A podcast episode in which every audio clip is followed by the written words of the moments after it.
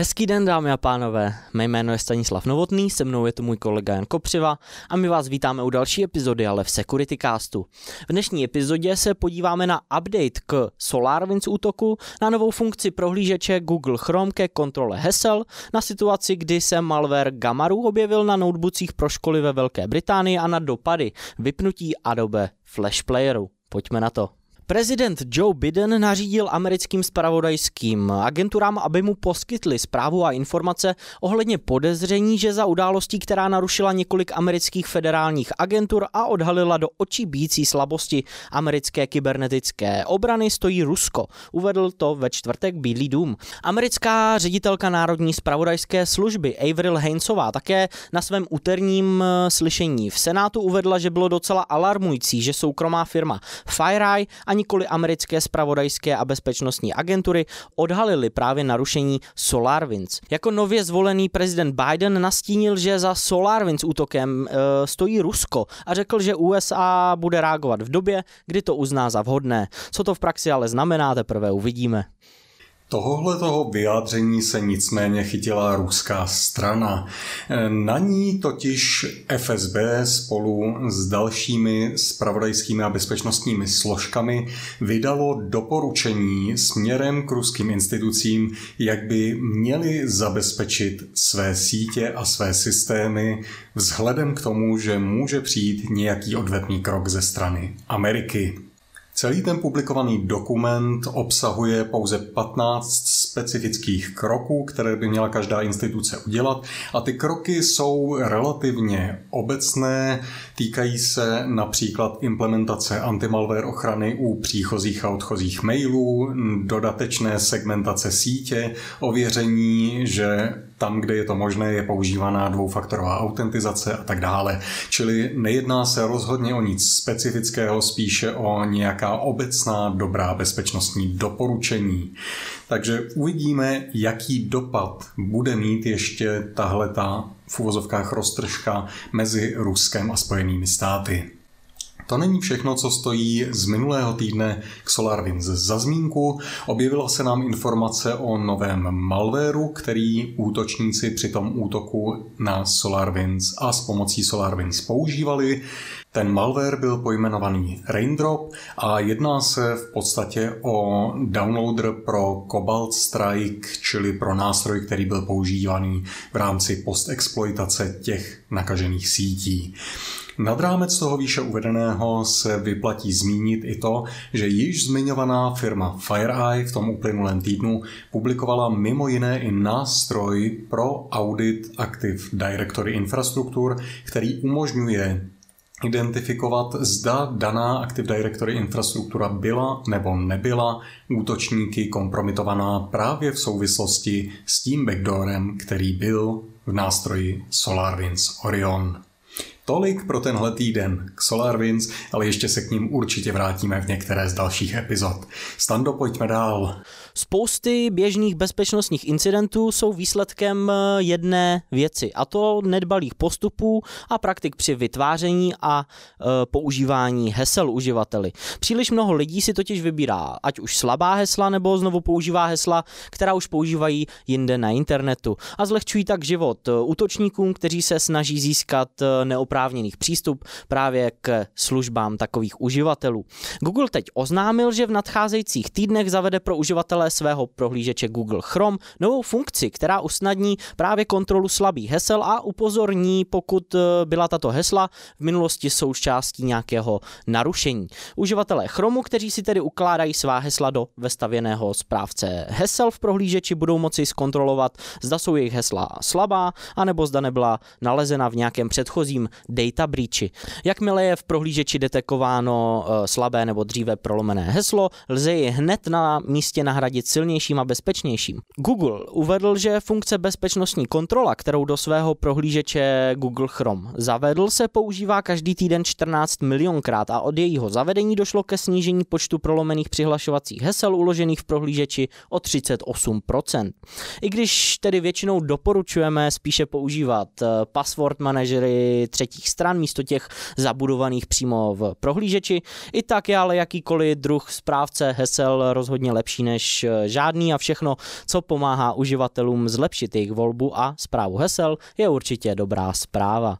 No a pojďme se podívat na zprávu z Spojeného království. E, tamní vláda totiž bezplatně vydává zařízení na podporu znevýhodněných studentů, kteří nemají během pandemie COVID-19 přístup ke vzdálenému vzdělávání. Jak však odhadli učitelé Bradford Schools, některé soubory nalezené na takových laptopech poskytovaných vládou byly infikovány malvérem. E, zjistili tak právě při přípravě zařízení na doručení studentům. Tím malvérem nalezený Prvním v infikovaných notebookcích je Gamaru, modulární kmen malwareu, o kterém je známo, že jej běžně používají kybernetičtí zločinci z Ruska a východní Evropy. Gamaru se prodává na černých trzích a je schopný umožnit útočníkům mimo jiné e, také kontrolu nad napadeným zařízením pomocí TeamViewer pluginu. E, některé varianty malwareu Gamaru ho umožňují šířit do dalších zařízení prostřednictvím infikovaných vyměnitelných zařízení, jako jsou přenosné pevné disky nebo Eh, USB flash disky. A taky když se Microsoftu v roce 2017 podařilo narušit botnet Andromeda, který právě eh, malware Gamaru distribuoval, eh, malware stále infikuje zařízení až do dnes pomocí právě tohoto Removable Drive Spreader modulu. Ministerstvo školství v UK již dodalo do škol více než 800 tisíc notebooků a tabletů. Vypadá to ale naštěstí, že nakažených je jen malý zlomek z nich. Já doplním, že to v žádném případě nevypadá, že by se jednalo o cílený útok. Vypadá to skutečně spíš tak, že ten malware byl někde uvnitř organizace, která dodává ty laptopy, přestože jeho command a control centrum už je několik let podle všech informací neaktivní, tak hold díky tomu, že se ten malware umí šířit sám, skočil i na ty nově instalované, respektive prodávané laptopy. Nejedná se v žádném případě o první situaci podobného ražení. K něčemu podobnému došlo například v roce 2007, kdy společnost Maxtor, potažmo společnost Seagate, dodávali zcela nové disky, které už na sobě měly malware. Opět nejednalo se o cílený útok s vysokou pravděpodobností, ale prostě v rámci výroby byly ty disky připojované k zařízení, které bylo kompromitované dříve malwarem a tenhle ten malware byl schopný infikovat i tyhle ty disky. Čili určitě něco, co nás ještě v budoucnu potká.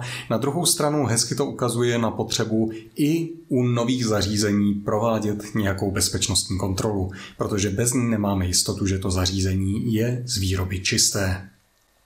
Pojďme se teď podívat na tu poslední zprávu, která nás dnes čeká. Možná si vzpomenete, že jsme v minulé epizodě zmiňovali, že Adobe vypnulo Flash Player. Explicitně změnilo v rámci jednoho z předchozích updateů chování Flash Playeru tak, aby po 12. lednu Flash Player vůbec nefungoval. Je to určitě pozitivní zpráva, protože Adobe Flash je velmi zranitelná a slabá technologie, ale mělo to i jeden nepříjemný dopad v čínském městě Dalian protože 12. ledna, v době, kdy byl Adobe Flash Player vypnut, přestali na cca 20 hodin v tomhle městě jezdit všechny vlaky. Ukázalo se, že to bylo z toho důvodu, že právě nástroj Adobe Flash Player byl užívaný v rámci řízení drážní dopravy v tomhletom městě a díky tomu nebylo možné ty vlaky řídit. Až po 20 hodinách se podle dostupných informací podařilo operátorům zpět systém nahodit. Údajně tak učinili s pomocí nějaké reverse inženýrované, respektive drobně upravené verze Adobe Flash Playeru. Ta je rozhodně nelicenční, takže uvidíme, jestli Adobe bude podnikat v téhle věci nějaké kroky. Ale co je možná zajímavější, je samotný fakt, že k něčemu takovému mohlo dojít. Na jedné straně Tady máme útok s pomocí SolarWinds, u kterého američané říkají, podívejte se, jak hluboko se nám rusové dostali.